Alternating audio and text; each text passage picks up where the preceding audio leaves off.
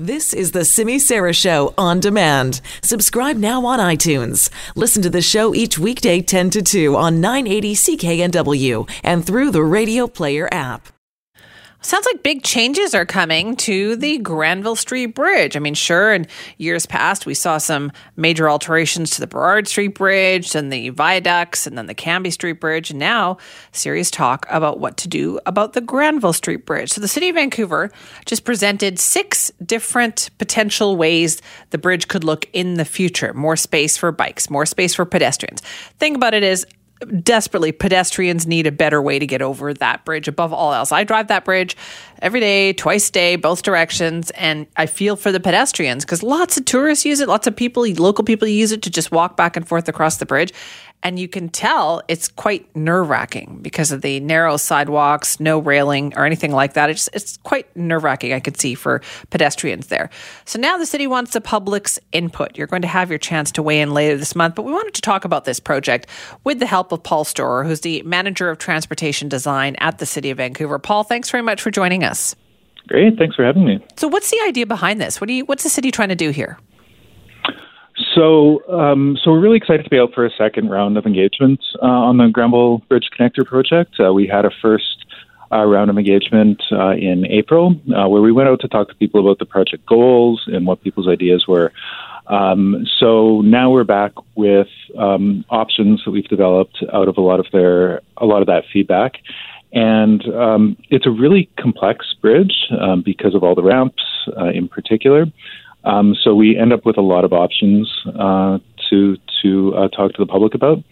The big um, the big thing we're trying to do here is um, is Granville. Well, the three False Creek bridges are really really important uh, for connecting people uh, working, living, shopping on either side of False Creek. Uh, mm-hmm. downtown is downtown's the biggest employment area in the province, and Central Broadway, just south of False Creek, is the second biggest employment area in the province. And as you know, they're both are really um, densely populated as well. So uh, there's lots of opportunities to um, you know give give people uh, to allow people to walk and bike as as ways to get around um, across False Creek. And right now, the Granville Bridge is a big barrier to that. Why is that? Well, it has um, really narrow sidewalks. Um, yeah. So you know, when you do see people walking there, we have, there's actually a reasonable number of people that walk across there, um, but you tend to see them all sticking right to the railing because uh, yeah, you, you end up being really, yeah, you end up being really close to the uh, uh, to the moving traffic. Um, it's also inaccessible, so um, the the ramps, which are also very uncomfortable for people to cross, and if you're walking from Granville to Granville, uh, you have to end up crossing two high speed ramps. Um, they're also inaccessible, so if you're a wheelchair user or have you have a stroller or something like that, it makes it very difficult, if not impossible, to cross. So then, what is this process like? Like, how are you going to decide which one of these designs to choose? And actually, why don't you tell us a bit about the different designs? Yeah, so we we assessed um, over 20 options, um, probably way more than that if you look at all the kind of really minor variations. And uh, based on meeting core project criteria such as accessibility and safety and things like that, uh, we've narrowed it down to uh, six different design options. So um, basically, all of them um, look at reallocating uh, two travel lanes across the Granville Bridge uh, to walking and cycling. Now, uh, this this this bridge was originally built to be part of a freeway system and was designed to be carrying a lot more traffic than it could ever carry just based on um, the constraints of the intersections at either end. Um, so, so you're saying there's room? Yeah, there's tons of room. Um, basically, all of the you could fit all the traffic there into into two lanes in either direction. We probably wouldn't want to do that. That would cause you know some uh, some traffic issues that we wouldn't be excited about. But um, so anyway, the six options all look at reallocating two lanes. Um, so there's two options that look at reallocating two lanes on the west side of the bridge, and the two options vary based on uh, whether or not they add space to uh, the east sidewalk as well or not. And then um, there are two options on the east side of that look at reallocating two lanes on the east side of the bridge to walking and cycling. And again, one of those looks at adding adding some of that space back to the west sidewalk. Uh, there's an option that looks at um, both sides, so more like Burrard Bridge, yeah. except you have kind of the that added complexity of, of needing to cross all all four of those ramps, so the Howe and Seymour and, and Hemlock and Fir ramps.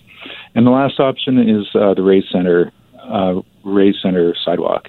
Um, so that would be, you know, you can avoid all of the complexities with the ramps um, by reallocating to the two center lanes um, to walking and cycling. Right. That looks nice. Like I looked at this online and I thought, okay, the middle part looks nice, but then how do you get people on or off the middle of the bridge? Yeah, so they'd get on or off at uh, signalized intersections at either end. Um, so at the south end, um, in all of the options, we'd be looking at um, building a new intersection at Fifth Avenue and um, normalizing the, the loop at, at, right. uh, on the west side. Um, so with all of those, we'd use that signalized intersection to be able to get people walking and cycling onto or off of that path. And at the north end, um, we'd be doing the same thing at Drake Street. Okay, and so what is the timeline like for this then, Paul? Like, when does the city envision this moving forward? Yeah, so we're hoping to um, use the information we get over the next month uh, to come up with a preferred option and bring that back out for a good discussion later this year. And uh, our hope is to get um, go to council with a recommendation in early uh, 2020. Um, there'd be a long design phase uh, with to, to do all the detailed design and structural design, and we'd be hoping to build something in 2021. All right, so it's going to move around sound fairly quickly. It sounds like. Uh, we're That's not we're too hoping. bad. Yeah. So, how can people get involved in this? Um, so we're having uh, three open houses. So all the materials online, and uh, the survey. There'll be a public survey online um, on uh, the 13th or before the 13th when the first open house is. Uh, Mm-hmm. There's three open houses on the 13th and 14th um, at uh, Broadway and Cambie, and a third open house on the 17th at the library downtown.